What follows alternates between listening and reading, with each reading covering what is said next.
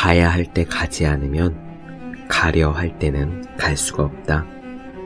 미국 영화 감독 로저 도널드슨의 말입니다.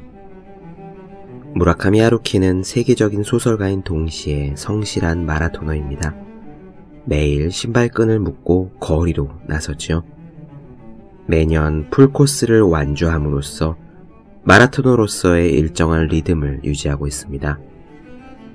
그는 달리기를 말할 때 내가 하고 싶은 이야기에서 풀코스 참가를 위한 준비 과정을 언급한 적이 있습니다.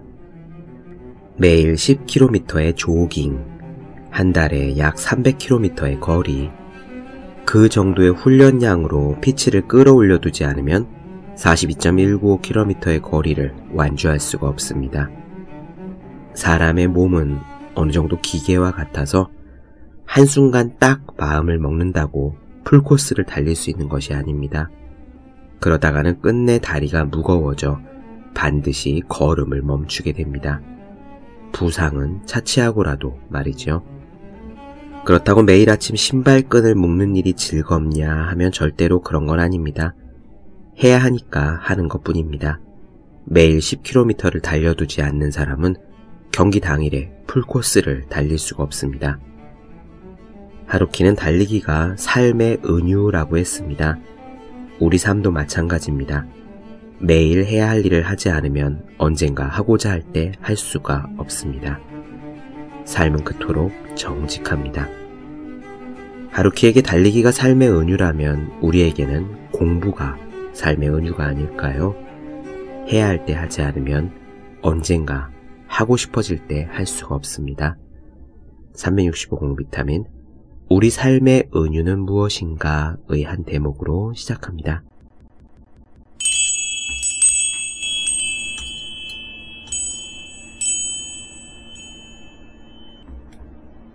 네, 안녕하세요. 본격 공부 자극 팟캐스트 서울대는 어떻게 공부하는가 한지우입니다. 지금 제 손에는 아주 작고 얇은 책이 들려 있습니다. 책의 전체 페이지는 60쪽 남짓 되고요. 크기는 손바닥보다 조금 큰 정도입니다. 표지는 파란색인데 마치 재생 종이로 된 것처럼 거친 질감이라서 이렇게 얇고 작은 책자가 얼핏 보기에는 책이 아니라 그냥 사은품으로 나누어 주는 메모지처럼 보이기도 하는데요. 맨 뒷표지에 가격표도 적혀 있고 앞에 저자와 옴기니의 이름도 적혀 있습니다. 이 얇은 책은요, 어떤 사람이 뉴욕타임즈에 기고했던 에세이 4편을 모은 글입니다. 그러니까 아주 얇지요. 이 책 저자의 이름은 올리버 섹스, 세계적인 베스트셀러, 아내를 모자로 착각한 남자의 저자입니다. 아내를 모자로 착각한 남자라는 책 제목은 아마 많이들 들어보셨을 거예요. 올리버 섹스는 유명한 신경의학자입니다. 여러 세계적인 베스트셀러 책을 냈고요. 그래서 그의 별명이 의학계의 개관 시인이라고 합니다. 그가 낸 책들이 많은 사람들에게 사랑을 받았던 이유는 물론 그의 따뜻하고 탁월한 글솜씨 또는 보통 사람들이 접하기에 흔치 않은 정신의학에 대한 아주 흥미로운 사례들이 들어있기 때문이기도 하지만 무엇보다도 저자인 올리버 섹스가 그 환자들에 대해서 가진 따뜻한 시선 때문이 아니었던가 합니다. 그는 여러 가지 정신 질환을 갖고 있는 사람들에 대해서 편견을 깨도록 그렇게 노력을 했지요. 그 당시 보통 사람들은 정신질환이 있는 사람이다 하면은 심지어 가까이 다가가서는 안 되는 위험한 인물이라고 생각했을 정도입니다. 하지만 올리버 섹스는요, 그의 책에서 정신질환을 앓고 있는 사람들을 단순히 이상한 사람이라고 표현하지 않았어요. 그의 기록에 의하면 환자들은 모두 자기가 갖고 있는 떨쳐내기 힘든 질병과 맞서 싸우면서 한편으로 자신의 재능을 발휘하는 아주 특별한 재능이 있는 사람으로 묘사했습니다. 그래서 그는 알츠하이머라든가 틱 장애라든가 발달 장애라든가 하는 질환에 대해서 일반인들의 무지와 편견을 깬 업적으로 널리 인정받았다고 하죠.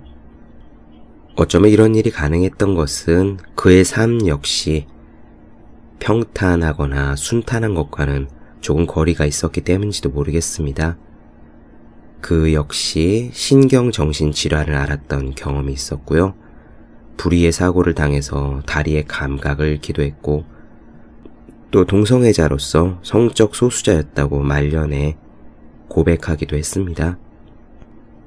그럼에도 불구하고 그는 평생을 열정적으로 사람들을 치료하고 운동하고 모터사이클을 타고 다니면서 아주 활기 넘치게 살았는데요. 그 중에서 올리버 섹스가 자신의 재능을 집중적으로 발휘한 분야는 바로 지필 활동이었어요. 신경정신 분야에서 만나는 환자들의 따뜻한 이야기를 담아서 아내를 모자로 착각한 남자를 비롯해서 깨어남 편두통 같은 10여 권의 책을 썼고 모두가 다 호평을 받았습니다. 하지만 결국 신체의 쇠락은 올리버 섹스를 막을 수는 없었어요.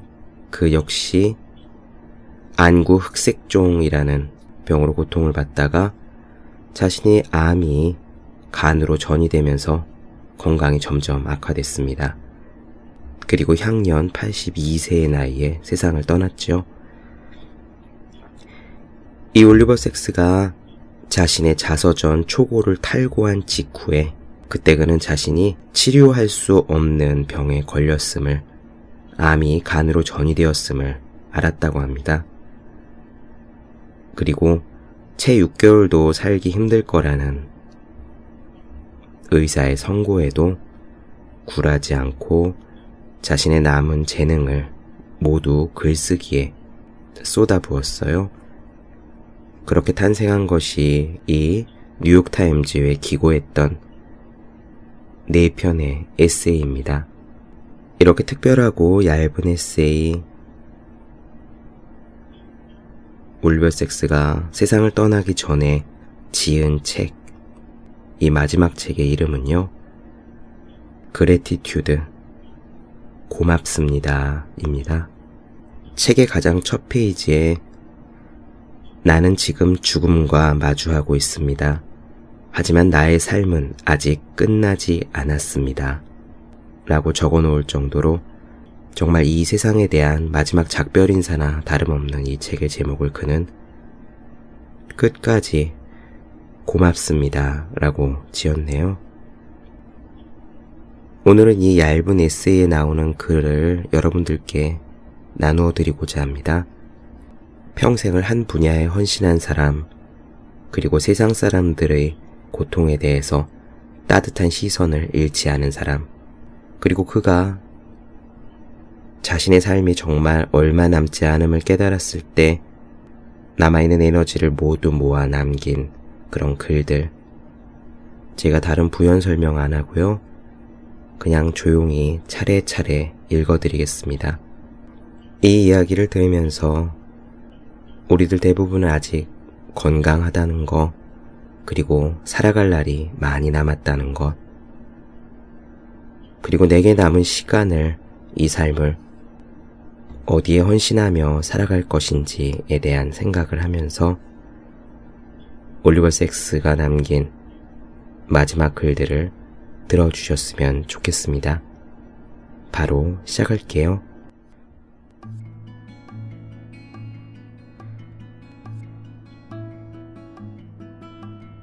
먼저 이 책의 편집자들의 인사로 시작하겠습니다.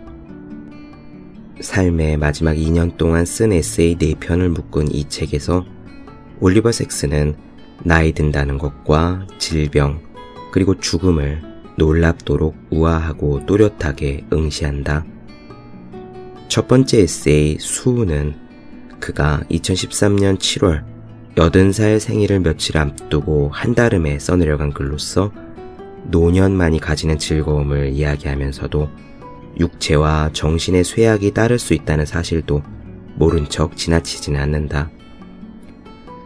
18개월 뒤 자서전 온 더 무브의 최종 원고를 마무리한 올리버 섹스는 그제야 2005년에 진단받았던 희귀병 안구 흑색종이 간으로 전이됐다는 사실을 알게 되었다.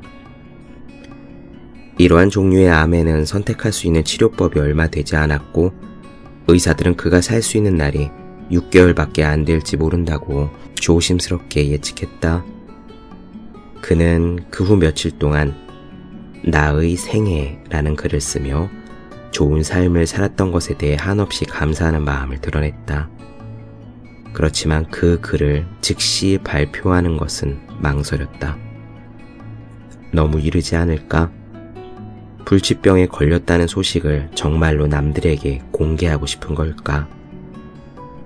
그로부터 한 달 뒤, 올리버 섹스는 몇 달이 남아 삶을 더 연장할 수 있는 치료를 받기로 결정했고, 말 그대로 수술실로 들어가는 도중에 우리에게 그 글을 뉴욕타임즈에 보내달라고 부탁했다.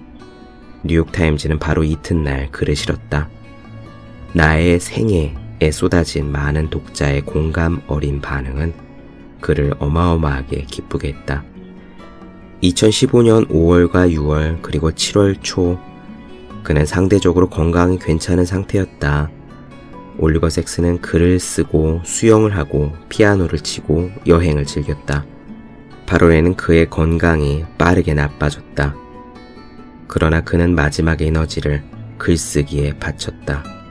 마지막 글이 발표되고 2주일이 지난 2015년 8월 30일 올리버 섹스는 숨을 거두었다. 첫 번째 에세이 수은 간밤에 수은에 관한 꿈을 꾸었다. 거대하고 반들거리는 수은 덩어리들이 오르락 내리락 하는 꿈이었다. 수은은 80번 원소이고 이 꿈은 오는 화요일에 내가 80살이 된다는 사실을 일깨웠다. 내게 원소와 생일은 늘 하나로 얽혀 있었다. 어릴 때부터 내가 원자 번호를 처음 알게 되었을 때부터 그랬다. 11살 때 나는 나는 나트륨이야 라고 말했고 나트륨은 11번 원소이기 때문이다. 79살인 지금 나는 금이다.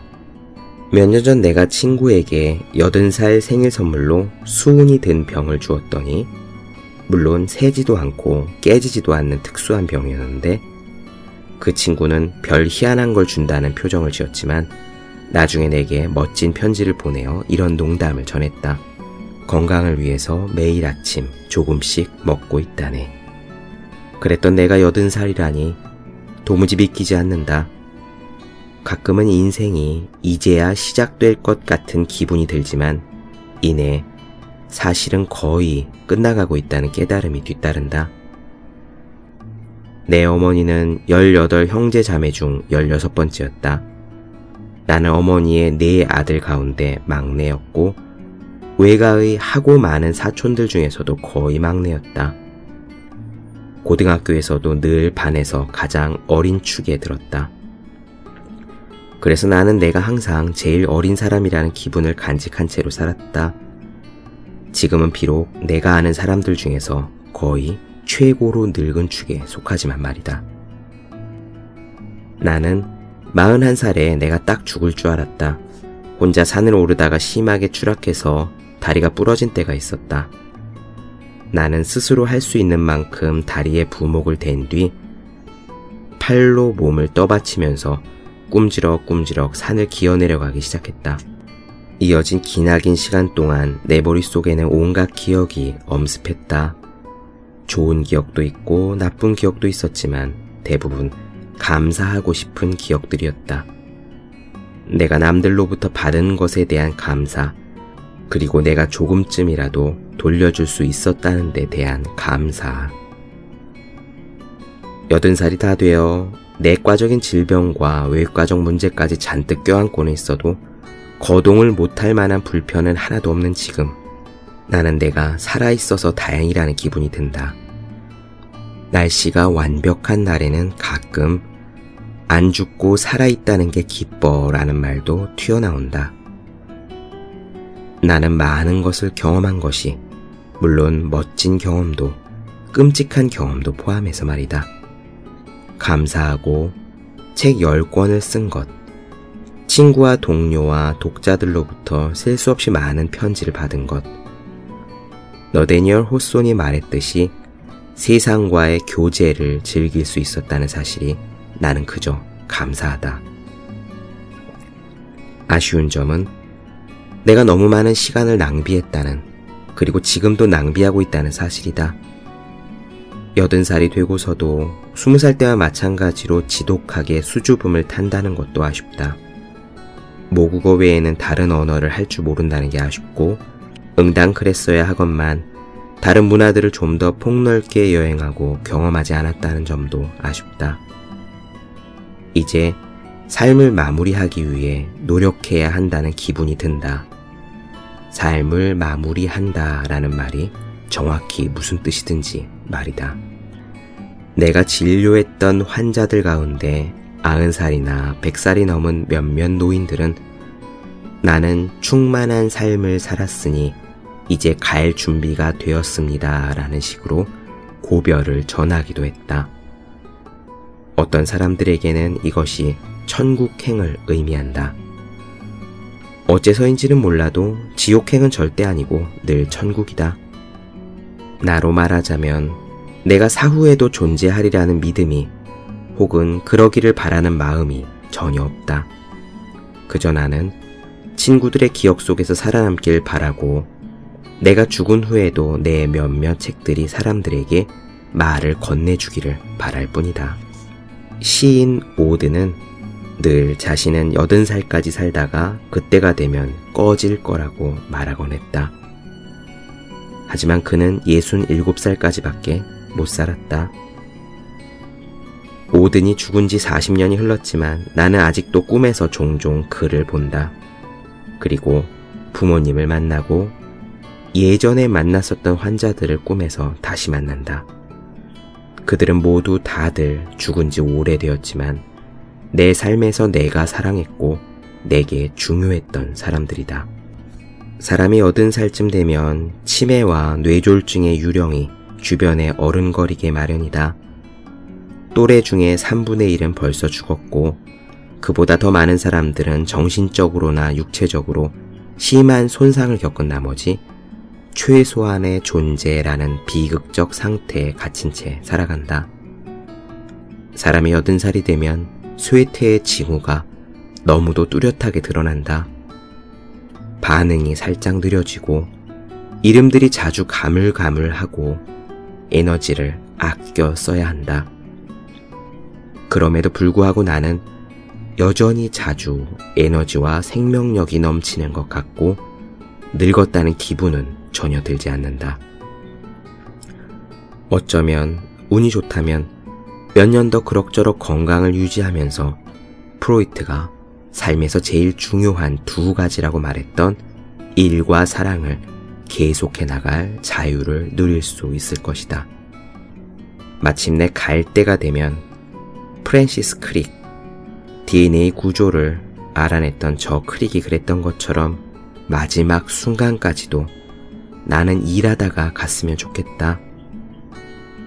크릭은 대장암이 재발했다는 소식을 듣고도 처음에는 아무 말도 안 했다.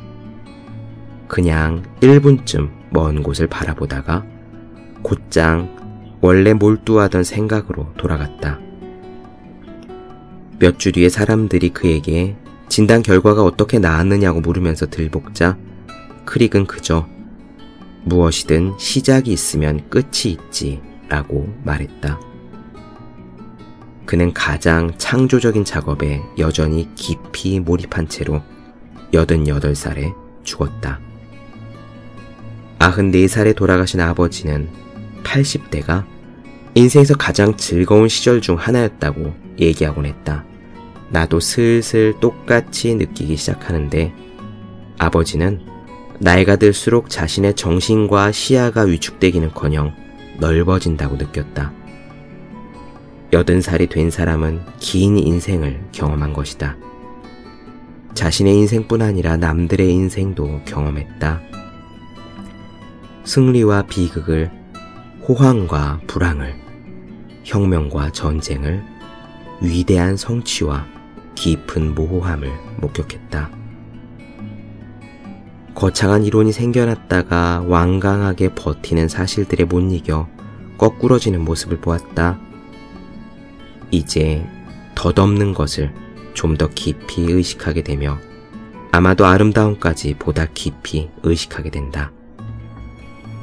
사람이 얻은 살이 되면 이전의 나이에서는 가질 수 없었던 장기적인 시각과 자기 자신이 역사를 몸소 살아냈다는 생생한 감각을 갖게 된다. 나는 이제 한 세기라는 시간이 도대체 어떤 시간인지를 상상할 수 있고 몸으로 느낄 수가 있는데 이것은 마흔 살이나 예순 살에는 할 수 없었던 일이다. 나는 노년을 차츰 암울해지는 시간, 어떻게든 견디면서 그 속에서 최선을 다해야 하는 시간으로만 보지 않는다. 노년은 여유와 자유의 시간이다. 이전에 억지스러웠던 다급한 마음에서 벗어나 무엇이든 내가 원하는 것을 마음껏 탐구하고 평생 겪은 생각과 감정을 하나로 묶을 수 있는 시간이다. 그래서 나는 여든 살이 되는 것이 기대된다.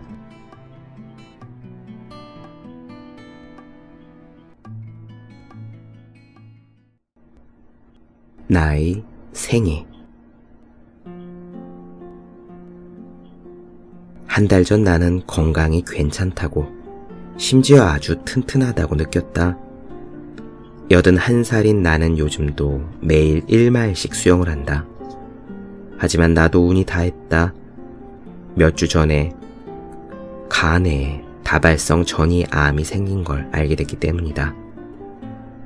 9년 전 나는 안구 흑색종이라는 드문 종류의 종양이 발생했다는 진단을 받았더랬다. 종양을 제거하고자 받은 방사선 치료와 레이저 치료 때문에 결국 나는 그 눈의 시력을 잃었다. 안구 흑색종이 전이를 일으킬 확률은 전체 사례의 50%쯤 된다. 그러나 내 경우에는 상황을 보건대 가능성이 훨씬 낮다고 했다. 하지만 결국 나는 운이 없는 쪽이었다. 처음 진단을 받았던 때로부터 9년이나 더 건강하고 생산적인 시간을 누릴 수 있었던 것에 감사하지만 나는 이제 죽음의 직면에 있다. 암은 간의 3분의 1을 점령했다. 이런 종류의 암은 진행 속도를 늦출 수 있을지는 몰라도 아예 진행을 멎게 할 수는 없다. 남은 몇 달을 어떻게 살 것인가 하는 문제는 내 선택에 달렸다. 나는 가급적 가장 풍요롭고 깊이 있고 생산적인 방식으로 살아야 한다.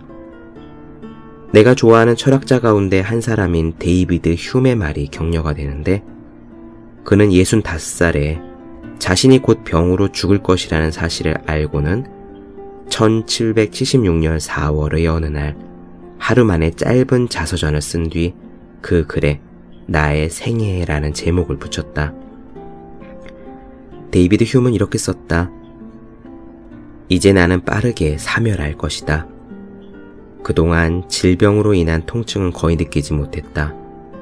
그보다 더 이상한 사실은 육신이 병약해지는데도 나의 기상은 한순간도 수그러들지 않았다는 점이다. 나는 공부할 때 전과 다름없이 열성적이고 사람들을 만날 때 전과 다름없이 유쾌하다. 운이 좋게도 나는 여든을 넘길 때까지 살았다. 휴맥에 주어졌던 65년을 넘어서 내게 추가로 주었던 15년은 일에서도 사랑에서도 풍요로운 시간이었다. 나는 그동안 책을 다섯 권 냈고 올 봄에 출간될 자서전도 썼다. 물론 몇 페이지 안 되는 휴메 것보다는 조금 길다. 마무리가 거의 되어가는 다른 책도 몇 권 더 있다. 휴문 이어서 말했다. 나는 성격이 온건하고 성질을 잘 다스리는 편이며 개방적이고 사교적이고 쾌활하며 유머가 있고 애착을 느낄 줄 알지만 앙심은 거의 품지 않고 어떤 열정에 대해서든 대단히 절제하는 사람이다. 이 대목에서 나는 사실 흉과 조금 다르다. 나도 사랑과 우정의 관계를 즐겼으며 진짜 앙심이라고 할 만한 것은 품지 않았지만 차마 내 입으로 내가 성격이 온건하다고는 말할 수 없다. 오히려 나는 격정적인 사람이다. 격렬하게 열광하고 어떤 열정에 대해서든 극단적으로 무절제한 사람인 편이다. 그러나 휴메 에세이에서 발견한 다음 문장만큼은 내게도 정말 합당한 대목으로 느껴진다. 지금 나는 과거 어느 때보다도 삶에 초연하다라고. 지난 며칠 동안 나는 내 삶을 마치 높은 곳에서 내려다보는 것처럼 일종의 풍경처럼 바라보게 되었다. 그리고 삶의 모든 부분들이 하나로 이어져 있다는 느낌을 더욱 절실히 받게 되었다. 그렇다고 해서 이제 내 삶에는 더 볼 일이 없다는 말은 아니다. 오히려 나는 살아있다는 감각을 더없이 강렬하게 느끼고 있다. 남은 시간 동안 우정을 더욱 다지고 사랑하는 사람들에게 작별 인사를 하고 글을 좀 더 쓰고 그럴 힘이 있다면 여행도 하고 새로운 수준의 이해와 통찰을 얻기를 희망하고 기대한다. 그러려면 나는 대담해야 하고 분명해야 하고 솔직해야 할 것이다. 세상과의 계산을 제대로 청산해야 할 것이다. 그러나 내게는 더불어 약간의 재미를 누릴 시간도 그리고 바보짓을 할 시간도 조금쯤은 있을 것이다. 갑자기 초점과 시각이 명료해진 것을 느낀다. 꼭 필요하지 않은 것에 내줄 시간이 나에게는 이제 없다. 나 자신, 나의 일, 내 친구들에게 더욱 집중해야 한다. 더는 매일 밤 뉴스 아워를 시청하지 않을 것이다.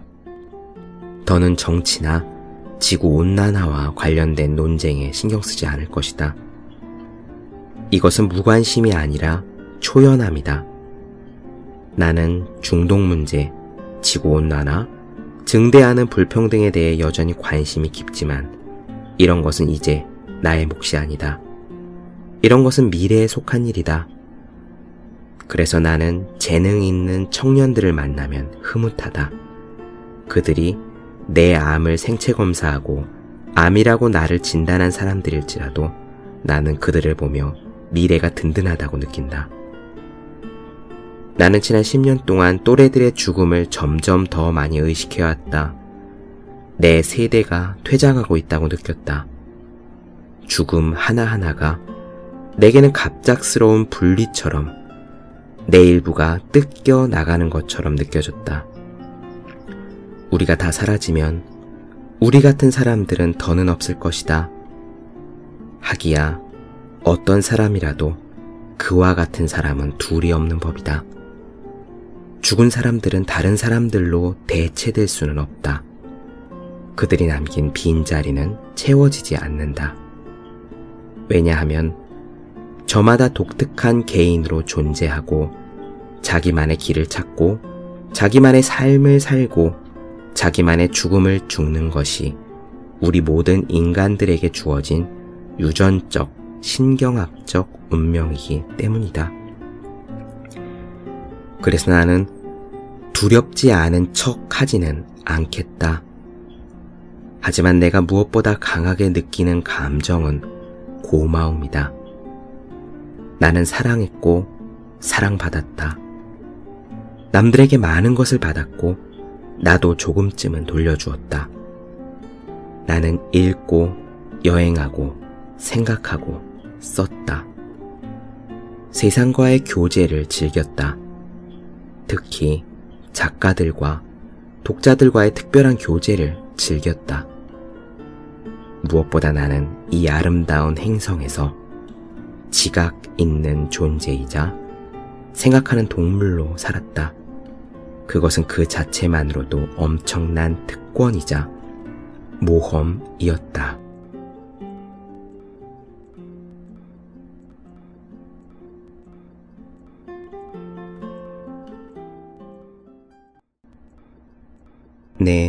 본격 공부 작업 팟캐스트 서울대는 어떻게 공부하는가?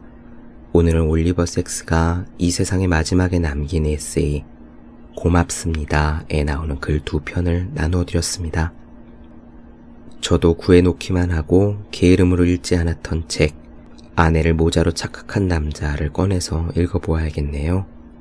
올리버 섹스가 죽음을 코앞에 막다뜨린 채로도 두렵지만 이 순간 가장 깊게 느끼는 감정은 고마움이다 라고 이야기한 그 대목이 너무나 와닿습니다. 우리는 모두 저마다 독특한 개인으로 존재하고 자신만의 길을 가고 자신만의 삶을 살고 그리고 우리들 자신만의 죽음을 죽어야 하겠지요. 하지만 무엇보다 먼 훗날 그 순간 세상에 대해 느끼는 감정이 다른 어떤 것보다도 고마움이 되었으면 좋겠습니다. 마지막까지 고마움을 전하며 감동을 준 올리버 섹스에게 저 역시 깊은 감사를 느낍니다. 오늘은 여기까지 할게요. 저는 다음 시간에 뵙겠습니다. 여러분 모두 즐겁고 행복하게 그리고 살아있다는 것을 느끼며 열심히 공부하시기 바랍니다. 저도 열심히 하겠습니다.